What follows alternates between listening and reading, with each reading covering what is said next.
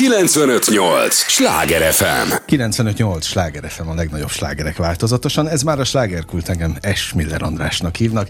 Élményekkel teli estét kívánok mindenkinek, és ahogy mondani szoktam, az élményekhez néhány értékekkel teli percet mi is hozzáteszünk mai nagyon kedves vendégemmel. Fogják őt szeretni előjáróban, csak ennyit mondok, mielőtt elárulnám, hogy kiről van szó. Tudják, ez az a műsor, amelyben a helyi élettel foglalkozó, de mindannyiunkat érdeklő és érintő témákat boncolgatjuk, a helyi életre hatással bíró példaértékű emberekkel, és Bakonyi Alexa azért ilyen példaértékű ember, hát mert a kultúrát formálod folyamatosan. Most már jó ideje. Köszönöm, hogy itt vagy, hogy jöttél. Sziasztok, köszönöm a meghívást. Tudatosan formálod? Igen. Igen, abszolút. Uh, tulajdonképpen én tíz éve keveredtem a pályára, és az első négy-öt év ilyen igazi szamárlétrás tanuló év alatt már valamennyire kif forrott bennem, hogy merre szeretnék menni.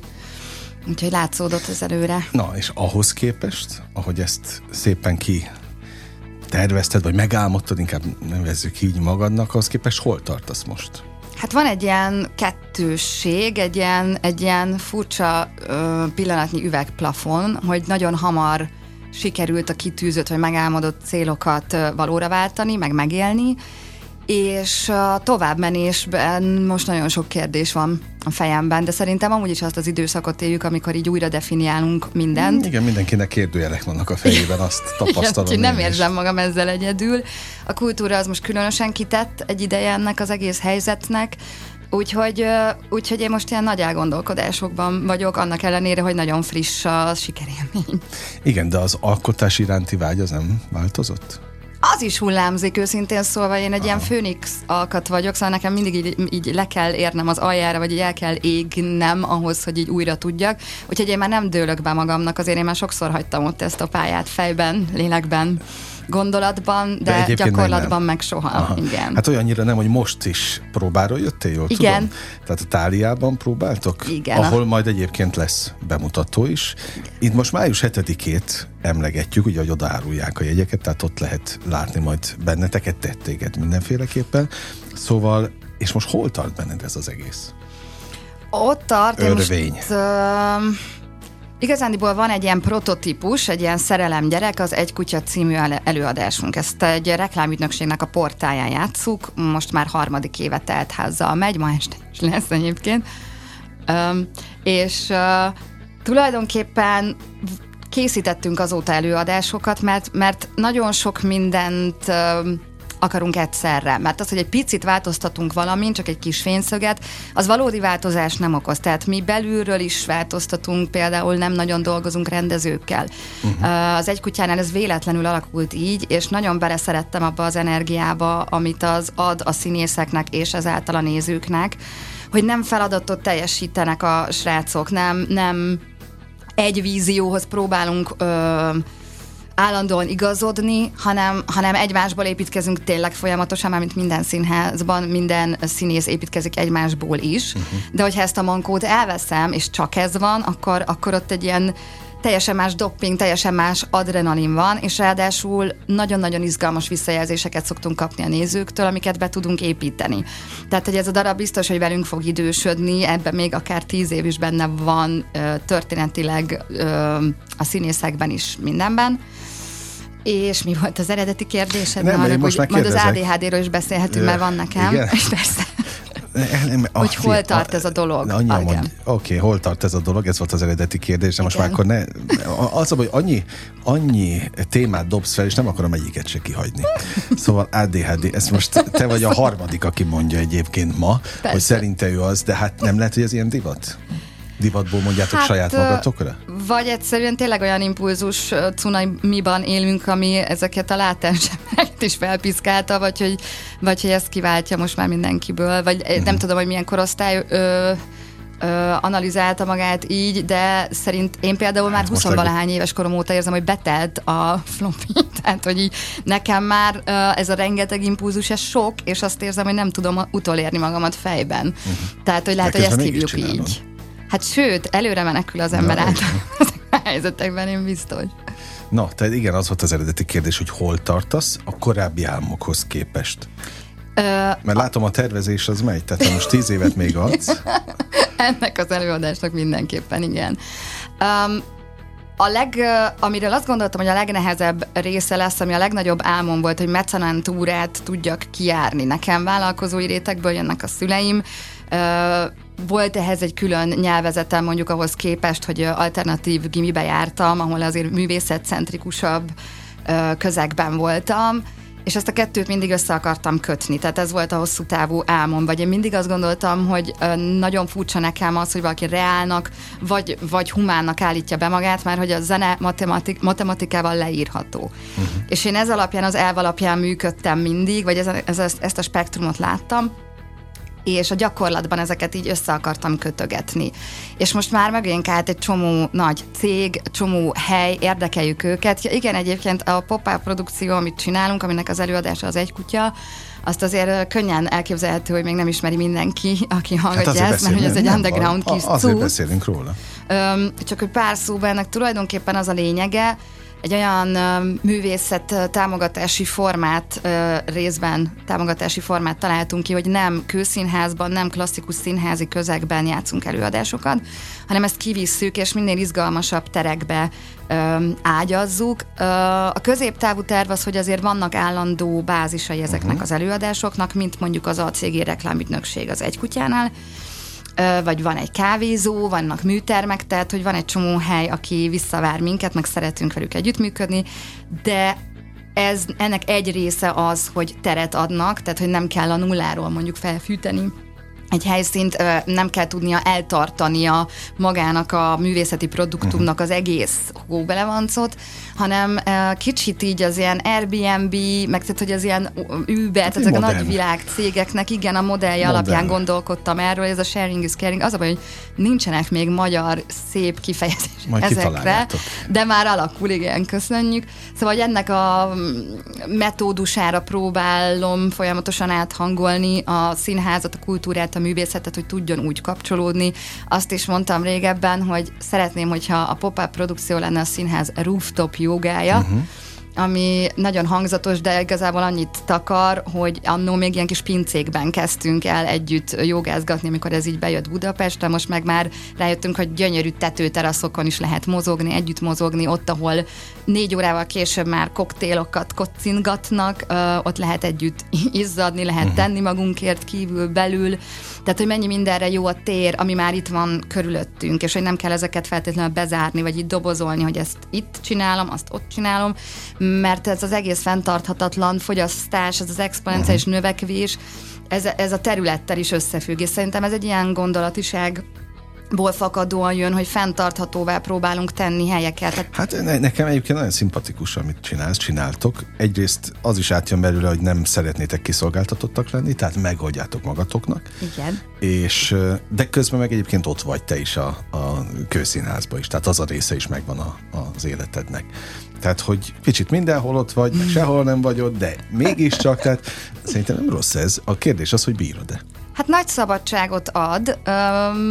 Nagyon elfáradtam, mondjuk most novemberben három bemutatót vállaltam be egymás után zsinórba úgy, hogy én voltam a megálmodó, a kreatív producer, és úgy alakult, hogy végül szerepeltem is bennük, a legutolsóban már direkt nagyon nem akartam, uh-huh. meg középtávon én ezt egy ernyős szervezetnek képzelem el, szóval az talán érthető, hogy bizonyos helyzetek, szerepek engem motiváltak, hogy ezeket megcsináljam, de azért ez nem arról szól, hogy mindenben magamat szeretném mindenáron látni, hanem a kollégákat is nagyon, de ezt is uh, tanuljuk ebben most például. Őszintén szólva vannak nehézségeim, hogy megtanultunk egyfajta metódust, egyfajta hierarchikus működést az én generációm is, és elméletben nagyon szeretnénk belőle kitörni, mint alkotók, gyakorlatban viszont ez iszonyatosan nehéz munka, és hogy igen, mm. csak hogy visszahurkoljak, szóval végül is nagy cégek beálltak most mögénk, és vannak lehetőségeink, és most, most pont abban a fázisban vagyunk, hogy most meg alkotói oldalról kell kicsit utolérni magunkat, illetve nekem is tanulnom kell, hogy határozottabban beleálljak, mert én demokratikus színháznak definiálom, amit csinálunk, és ebből azért már voltak félreértések, szóval, hogy az alapvető fogalmak alatt is tök mást értünk egyébként bárkivel. De mi visszaélnek vele? Ö, nem visszaélnek vele, máshogy értelmezik, másra készülnek, az, hogyha mondjuk nincs ö, rendező, ö, ott másfajta ilyen energiák, ö, meg szokásjogok alapján kezdenek el automatikusan működni. Ö, meg én eddig azért szerintem még nem tisztáztam ezt eléggé rendesen, hogy attól függetlenül, hogy szerintem ez demokratikus, a döntéseket a végén akkor is meg kell hozni, uh-huh. és hogy a demokráciában a döntés, nem mindenki döntéshozó, hanem mindenkinek voksa van, mindenkinek számít a véleménye, de az összegződik valahol, és én azt gondoltam, hogy evidens, hogy ott, ahol a felelősségvállalás van, ahonnan érkezik a felkérés, a gondolat, az energia, és az én vagyok. Jogos, in the end of the day, de, de valószínűleg én erről nem úgy kommunikáltam, tehát hogy ez, ez, ez is egy, egy evolúció, egyszerűen bármit így meg akarsz újítani kívülről, belülről, az minden szinten munkás, úgyhogy őszintén szólva én nagyon fáradt vagyok Elhiszem, a válasz. elhiszem, oké. Okay. Abszolút, még lábon lőttem magam egy lakásfelújítással, még amire két hónapot mondtak, és egy éve tart, és ez, ebbe biztos vagyok, hogyha ez megszűnik, akkor utána... Lemegy. Igen. Egy, egy nagy teher a Igen. Válladról.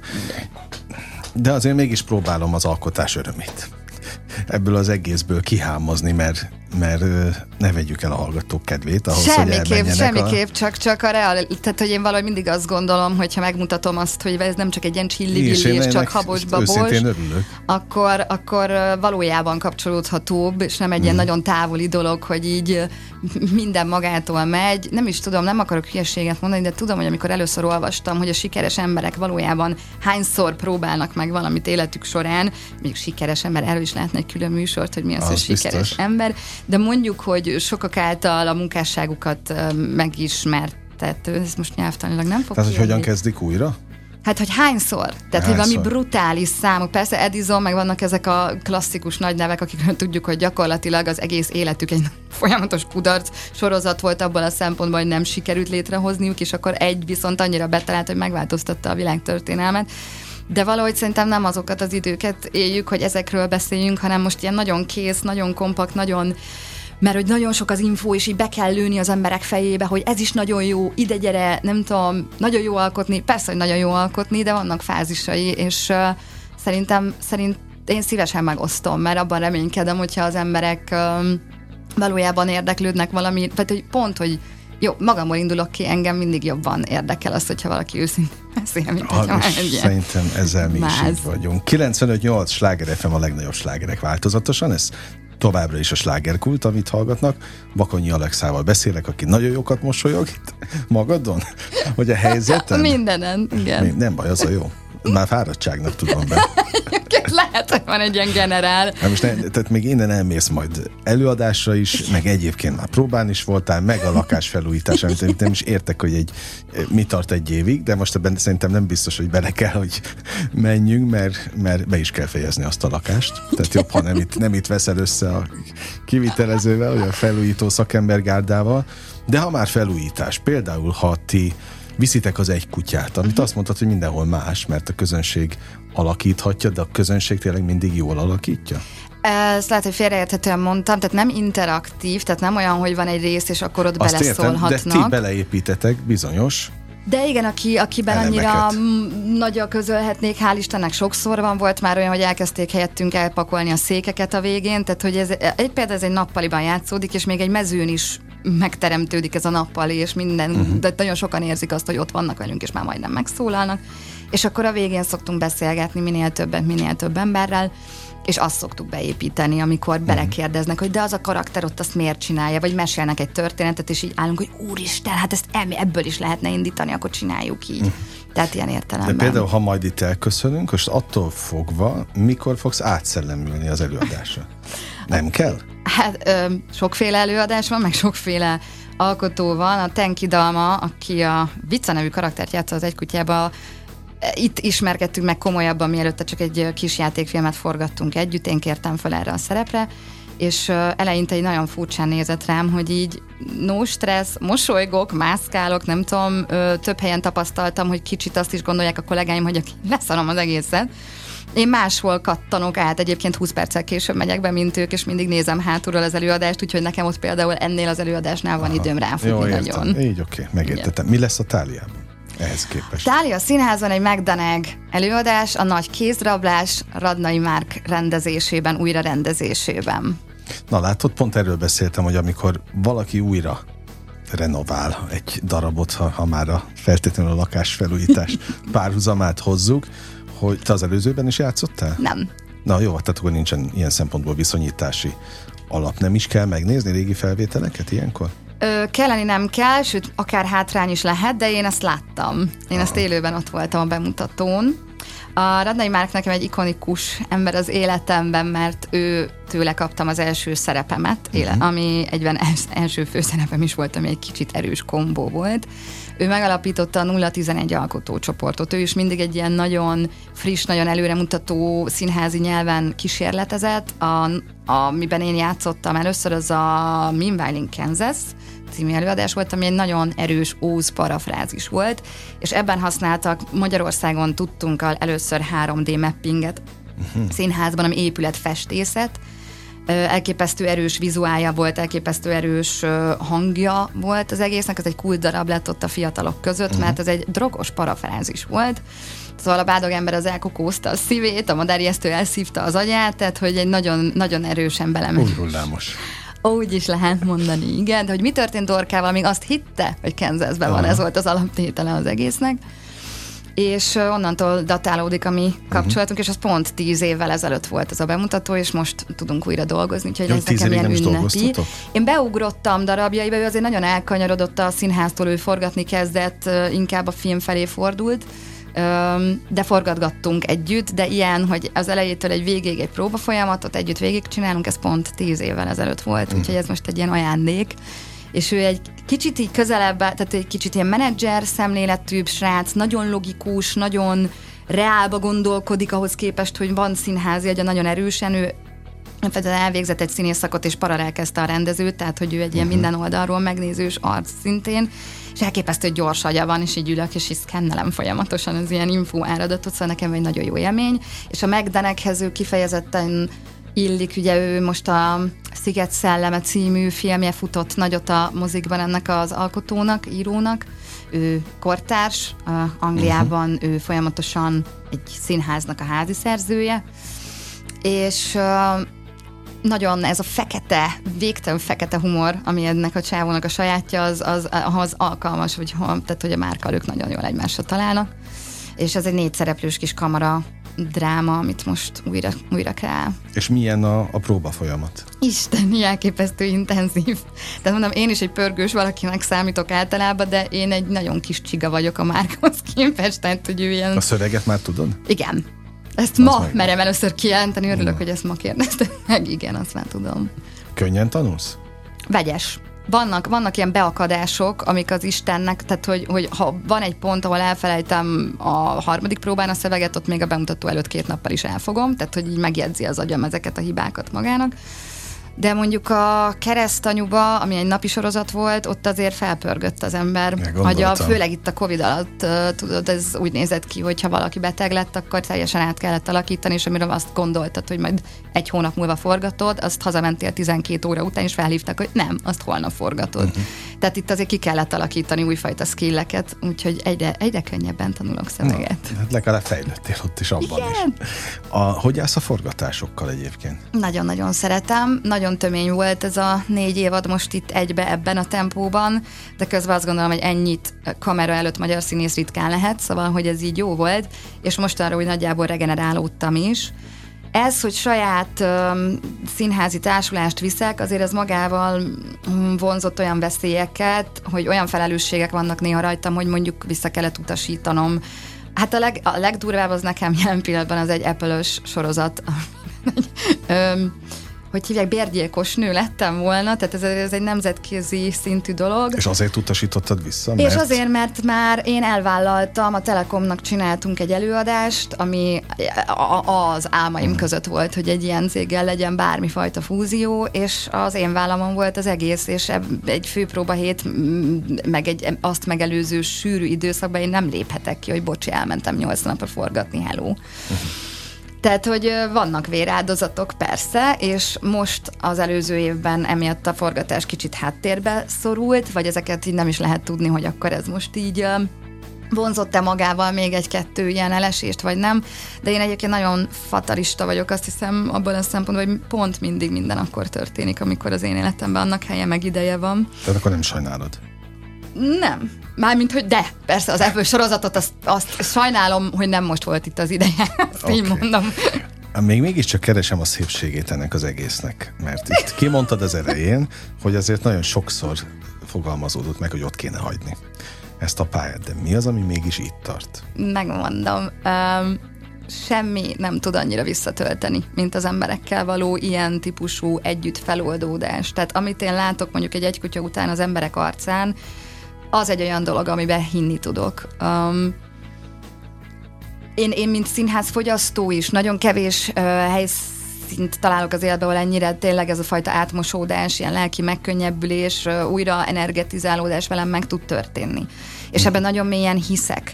Minden más az valamit elfed, tehát minden, amiről mi beszélünk, uh, számomra nagyon könnyen megtalálom, hogy miért nem tudnék benne értéket képviselni, vagy nekem az miért nem tudna értéket képviselni, vagy hogy kiszolgál egy olyan nagyobb rendszert, amivel egyébként nekem bajom. Tehát, hogy én nem vagyok elégedett, én alapvetően egy kicsit anarhopánk alkat vagyok, és és a színház az, ahol ezt szerintem nagyon építő keretek között lehet uh-huh. csinálni. Meg, meg mondom, a, nekem a legfontosabb szerintem a kapcsolódás, ami, ami nagyon hiányzik mindenhonnan máshonnan. Hm? Könnyen kapcsolódsz emberekkel?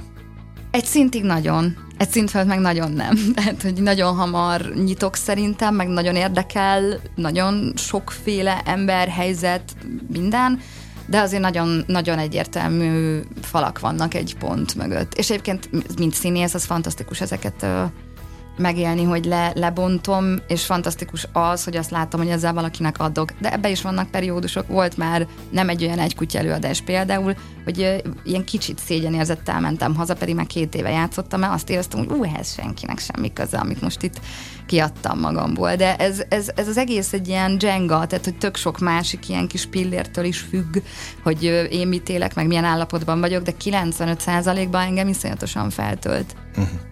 Na most azok a falak, azokat Igen. ki tudja lebontani? Rajta Le kell kívül. őket bontani, én nem vagyok benne biztos, hogy, hogy, tehát, hogy csomó mindent rá lehet pakolni a falakra, vagy szóval, hogy ez egy tök jó dolog, hogy, még hogy van. Legyen?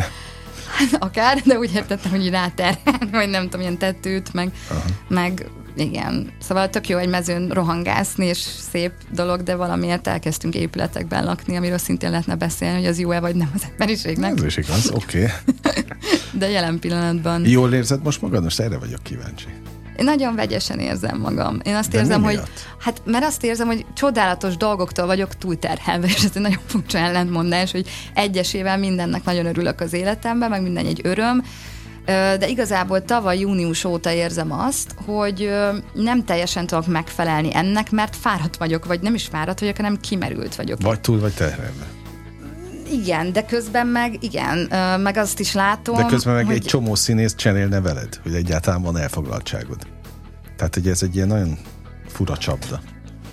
Nem, nem, nem, nem tudom, hogy ez ebből, ebből fakad-e egyébként, hogy jó, biztos abból is fakad, hogy túlterheltem magam három bemutatóval tavaly, mint producer, de de most pár fél éve pihenek, és még mindig nem pihentem ki Aha. magam ilyen értelemben. Vagy hát, hogy kinek mi a piheni, mindig kiröhögnek a barátaim, amikor mondtam, hogy én pihenek, és mondták, hogy a legdurvább napjukon nem pörögnek fele annyit se.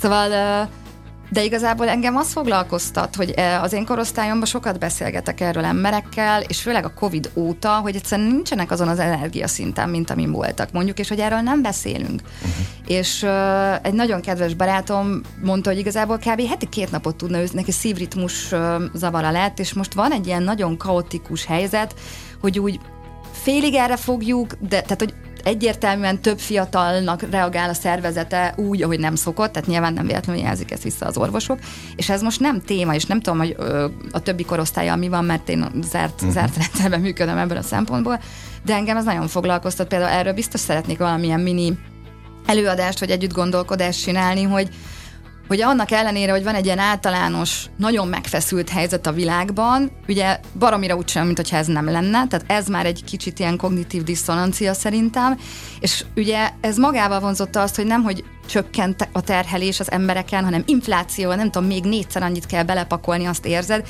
és a kettő között, most itt mutogatok a rádióban, ez nagyon jó, de hogy egy szakadék van a között, amilyen terhelés szerintem általában most az emberekre egyre inkább rákerül, meg amennyire viszont ez az időszak ezt megnehezíti. Uh-huh. És erről például egyáltalán nem beszélgetünk, vagy ezt nem is lehet felvállalni, ez megint ez a kategória, hogy akkor előbb-utóbb te alkalmatlan vagy gyenge, vagy kihullasz. Na és valami ilyesmi bennem egyébként mocorog egy fél éve, éve, én ezt érzem magamon, miközben meg az eredmények jönnek, de én megfeszülök, hogy ez sikerüljön. Hát ez az igazság. Fontos témákat dobsz föl, és le is kellene mindegyiket csapnom, mert mindegyik nagyon érdekes, ami komoly lélektani beszélgetéseket is okozhatna. Úgyhogy arra kérlek, hogy ne menj sehova, maradj velünk a következő részre is, mert szerintem a hallgatók is ugyanazt kérnék. Egy lélegzetvételnyi szünetre elmegyünk, aztán folytatjuk a Köszönöm. beszélgetést. A hallgatóktól is ezt kérem, mindjárt jövünk. 958! Sláger FM! Mondtam, hogy nem kell sokat várni. Már is itt vagyunk a következő résszel. 958! Sláger FM a legnagyobb slágerek változatosan. Ez továbbra is a slágerkult, sőt elkezdtük a második részt. Jó, hogy itt vannak, jó, hogy Bakonyi Alexa is maradt velünk erre a részre is, mert eh, hát kevés ilyen őszinte beszélgetés van, és ezzel természetesen nem azokat a vendégeket akarom minősíteni, akik itt jártak, csókoltatok mindenkit az éterből, nagyon szeretem őket is, de hogy ilyenfajta nyíltsággal nem találkoztam még, az biztos. Úgyhogy örülök, hogy jöttél. Hát azzal kezdted, hogy tulajdonképpen már egy csomószor akartad hagyni a pályát. Úgyhogy most próbálom ezt nyomozni, hogy mi lehet az oka, és mi az, ami mégiscsak itt de ezt elárultad természetesen. Tehát az a fajta energia, amit mégiscsak kapsz a, a közönségtől. Kíváncsi leszek, hogy majd az a Tália színházban, amiről most beszélünk, vagy a, az apropó több is van, akár az egy kutya is lehet a, az apropó, amivel folyamatosan jöttök, mentek Budapest szerte, és itt lesz most a Tália. Uh-huh. Május 7-én, az a fajta bemutató, ahol azt mondtad, hogy ugyan intenzív, nagyon a, a próba folyamat, de a vége biztos, hogy jó lesz. Egyébként a vége mindig jó? Hát hál' Istennek én még nem éltem meg olyan típusú bukást, ami visszavonhatatlan lett volna. Tehát rossz előadásban már persze vettem részt, vagy volt olyan, hogy rajtam elment valami lehetett volna jobb is, de az, hogy ilyen, ilyen nem, nem, nem buktunk még szerintem semmiben. Hát nem, nem is a bukásra vagyok kíváncsi, hanem arra, hogy valami neked nem... Itt ugye nagyon sok alkotó ember jön, megy ebben a műsorban estéről estére, és hát nagyon hosszú vita estek, születtek arról, hogy, hogy egy próba folyamat az mennyit árt, uh-huh. vagy éppen mennyit tesz hozzá egy, egy produkcióhoz. Persze, hogy kell, ez az alap, hát hiszen uh-huh. próba nélkül nincsen darab sem, de hogy az mennyire ki tudja az ember energiáit csinálni. Uh-huh. Ezt már többen mondták. Aztán volt egy olyan, eh, és ezt rendszeresen mesélem színészeknek, a pályatársaidnak, akik jönnek, hogy azt mondta az egyik eh, kőszínházban dolgozó pályatársad, hogy eh, ő nem engedne be a premierre közönséget. Uh-huh. Mert addigra még nem áll össze egy darab. Majd talán a harmadik, negyedik előadásra, ott már be lehetne ülni jó szívvel. Na mit mondasz te ehhez képest? Az biztos, hogy nem készül el, uh, teljesen egyetértek. Uh, mi a pop-upnál uh, mindig hívunk külső szemeket már hamarabb is, mint közönség, tehát hogy szokják Aha. ezt a helyzetben lévő színészek is, ez tök fontos. Fel lehet ezt úgy építeni, hát de ez tök könnyű áttrükközni, amit mondott ez a kollega, hogy, mert hogy? akkor egyszerűen a nyilvános főpróbát kettővel előbb kell elkezdeni, és akkor megvan ja, okay. De okay. azt értem, hogy ezért nem szép pénzt szedni. Hát mert uh, valószínűleg ez nem túl gazdaságos. Lehet. az Lehet. Mi az ideális próba folyamat? Számodra? Hát uh, én eleve reggel még nem vagyok magamnál. Tehát, hogy én akármit csinálok, tízkor nézek a partnerre, mondom a szöveget, hogy neki legyen mit, de hogy nem tudom bekapcsolni az idegrendszerem. Ezzel sokat szórakoztunk, volt, hogy a Vörös Marti Színházban, amikor játszottam, akkor a színészlakásba ö, együtt kellett lakni a rendezővel, és akkor ő instruálgatott engem, hogy én hétkor kelljek, vagy nyolckor kelljek, de Aha. nem menjek el futni előtte. Nincs, nincs meg a Szent Grál, tehát nem sikerült áttörnünk azt a falat, hogy én már két éves koromban is éjfélkor, kettőkor feküdtem szegény anyukámnak, én egy ilyen öm, bagoly alkat vagyok, nekem kínszenvedés a reggeli létezés, tehát én, hogyha a popába próbálok, délnél előbb nem kezdenék próba. Azt akartam kérdezni, hogy mikor kattan szállt, tehát délben van az a... Hogyha felkelek 9-10 körül, akkor az idegrendszerem olyan dél, délre olyan rend, rendben lesz. Rendben, okay. Igen. De hát nem hozzám alkalmazkodik a világ, és tök jó, meg egyébként most azért is élvezem iszonyatosan ezt a próba folyamatot, mert azért nagyon nehéz ö, mindent csak magadnak ö, beütemezni. Tehát, hogy azért már sikerült egy annyira kényelmes életet kialakítanom, hogy még szinkronba is a délután mentem, amikor nekem jó, stb. Mert jó fejek, és megkérdezik, én meg ezt mondom, és akkor egy idő után azt vettem észre, hogy tulajdonképpen így nagyjából minden abban a ritmusban zajlik, amit én úgy valahogy szerettem volna, és kell alkalmazkodni, fontos alkalmazkodni, jót tesz az embernek, hogyha egy De kicsit tudsz? úgy egy projekt ö, alapon nagyon. Uh-huh. Ott kifejezetten élvezem. De hogy öm, egyébként életemben először érzem azt, hogy most, most bemennék akár egy évre ö, kőszínházba. Mondjuk ez furcsa hangzik, mert tavaly már voltam alkalmazott kőszínházban, ö, a Csiki Gergely színházban, de hát azért ez egy ingázós valami, Igen, igen, tehát ez, igen. ez megint Olvastam. egy kicsit más, igen. És azt is imádtam egyébként. Visszatérve arra a kérdésedre, volt olyan produkció, amiben részt vettem, és nem értettem vele egyet, de színházba soha.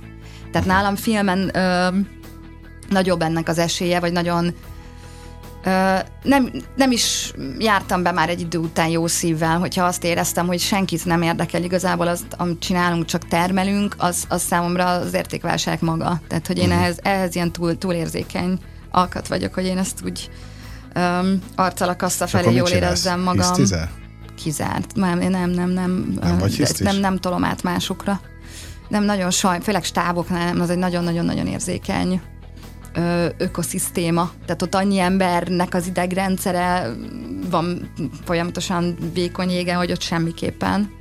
Egyetlen egyszer emeltem fel egy picit a hangom a stábbal, amikor egy sorozatnak az utolsó tékébe benne voltam, és be kellett ugranom egy medencébe, és uh, még, még hideg volt, kifejezetten hideg, meg hajnali forgatás, és kiültem a medence szélére, és így, így értettem, és éreztem, hogy így, mint egy ilyen hangyaba, hogy mindenki elindult, hogy vége, és nagyon örültek, és én ott izé, diderektem, egyedül rám nyitották az erkélyajtót, nem tudom, és így néztem, és így 10 perc után teljesen kiakadtam, és komolyan itt felejtettetek a medence szélén, mínusz 10-ben nyitott ajtóval, tehát ott, ott elgurult egy picit a gyógyszerem nekem is, de, de, de ott is csak azt mondtam, hogy ez kinek a dolga lenne, tehát hogy ez, ez volt a legcsúnyább mondatom, uh-huh. amit valaha. Én eleve nagyon érzékeny vagyok erre, Öm, Szóval én vagyok az, aki örül neki, hogy van MeToo. Vagy Aha. volt, én nagyon, nagyon örülök neki, hogy ö, olyan alapfogalmak kezdenek ö, köztudatba bekerülni, hogy ö, mi, mi az a minimum, hogy kommunikálhatunk egymással, vagy hogy nem ez a, a, közös tér, az nem mindenkinek a játszótere, és nem itt kell kiélni a gyerekkori Mert sérüléseket. egyébként veled próbálkoztak ugyanígy kiélni? Jaj, persze. Persze, volt, volt színházigazgató csapott a popsimra, és az, az, én, én alkatilag egyébként erre nem vagyok alkalmas, mert én nem ideges lettem, hanem elrögtem magam meg, megdöbbenten, és annyit mondtam, hogy hát nem őriztünk együtt disznót. Tehát, hogy én így elviccelem ezeket a helyzeteket, nem hiszem el. Az az igazság, hogy én nem ismerem föl ezeket a ragadozós Aha. helyzeteket, de nagyon reagálok rá, tehát egyértelművé teszem, hogy ugye nem gondolod ezt komolyan, tehát, hogy még csak nem is vagyok finom uh-huh. ilyenkor.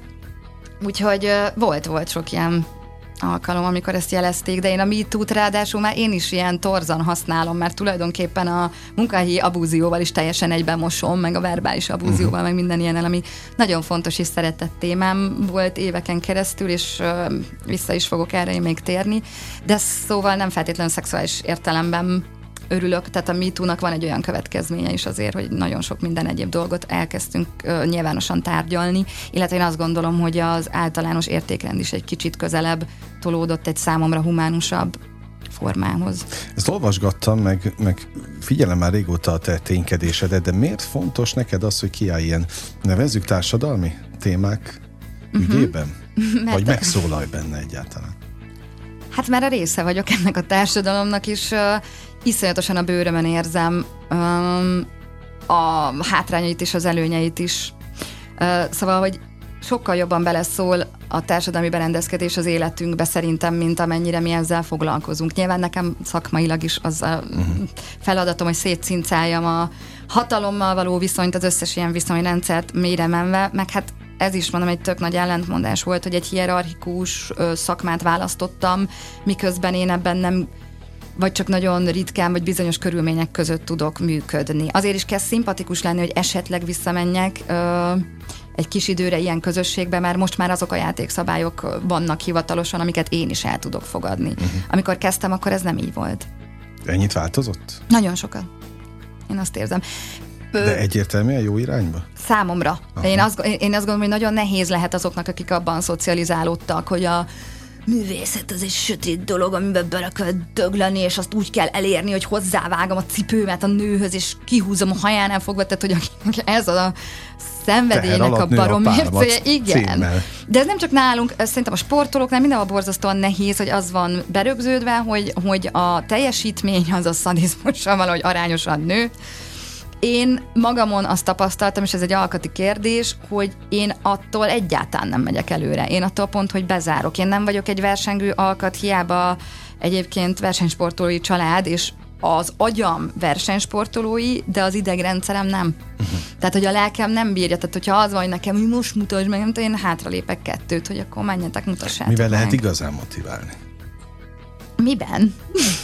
Hát most, utána a hivatásodról beszélünk, így elsősorban erre gondoltam.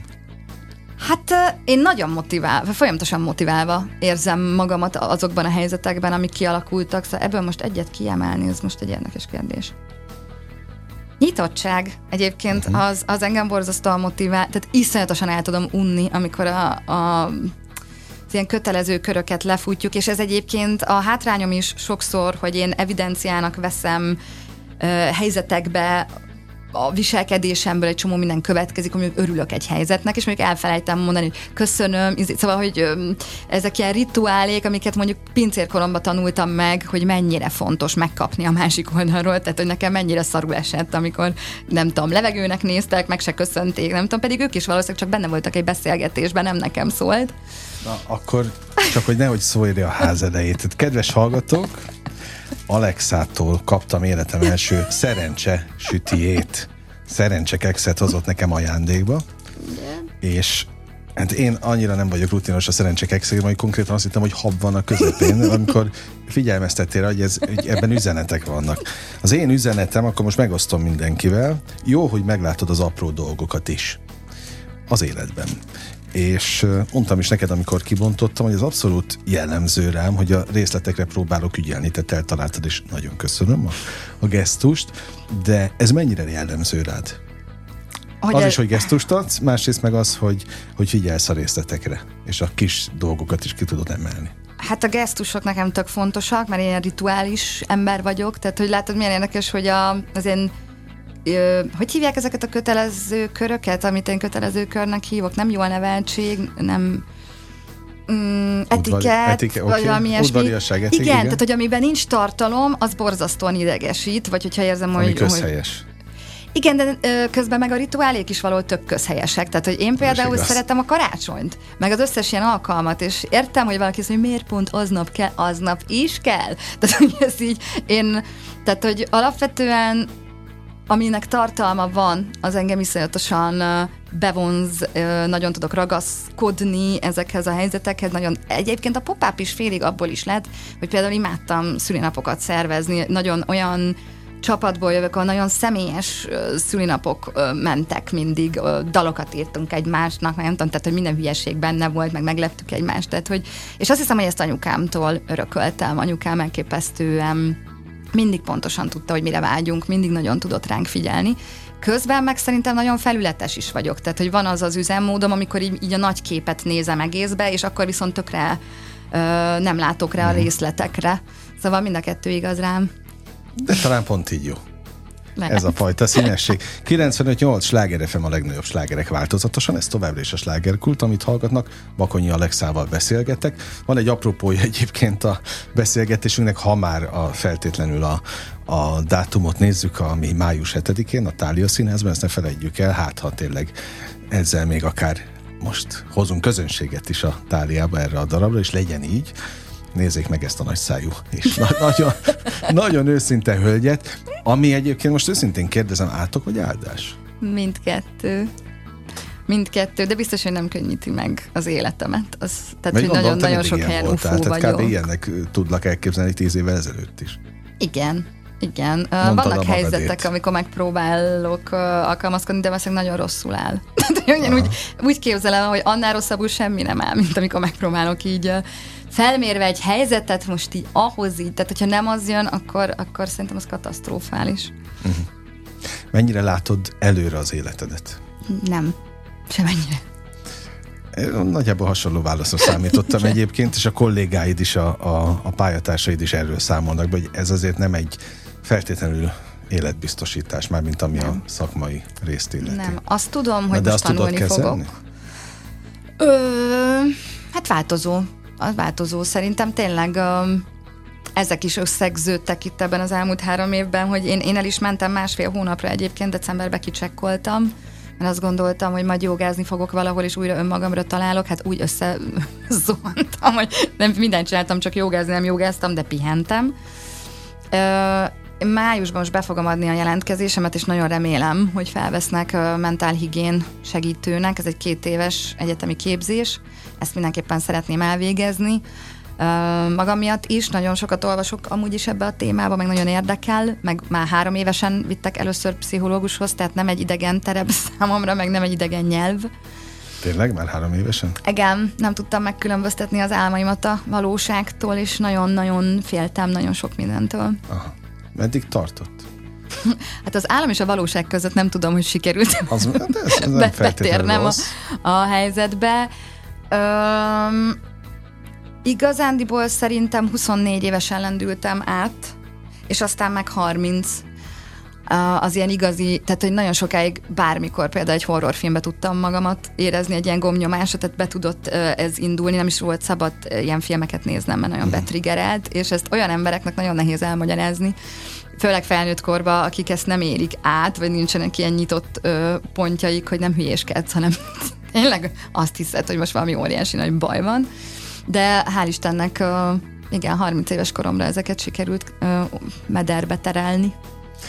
És hol, tehát hogy tudod őket egyébként kezelni is? Uh-huh. Tehát ha a meder megvan, akkor az ott, ott vigyázol rájuk? Igen, igen, de hát közben meg folyamatosan piszkálom is, én is magamnak Na, is. Ezért meg, kérdeztem, igen. mert valahogy éreztem, hogy piszkálgatott, tehát van-e visszacsúszás igen. ilyen szempontból? Persze, a regresszió az nagyon alap ö, ö, mindenben, és ilyen periódikus szinten is, tehát olyan fura ezt elfogadni, hogy nem lineáris, sem egy folyamat, sem egy élet, mert ez is szerintem ez a kép van valahogy a fejünkbe, vagy nekem biztos, hogy ez volt, és az, hogy ez egy ilyen körkörös vagy spirális dolog, azt nehezen értettem meg, és nagyon nehezen is élem meg, hogyha regresszióm van bármiben, uh-huh. pedig van. Na jó, a tanulást mondtad. Igen. Az fontos, és, Igen. és azt már kérdeztem, hogy könnyen tanulsz, de színdarab, az megint más. A, vagy ami érdekel, abba belásod magad, és nem nagyon tudnak eltéríteni? Igen, igen, igen, igen, ott, ott beszívja az agyam az információkat.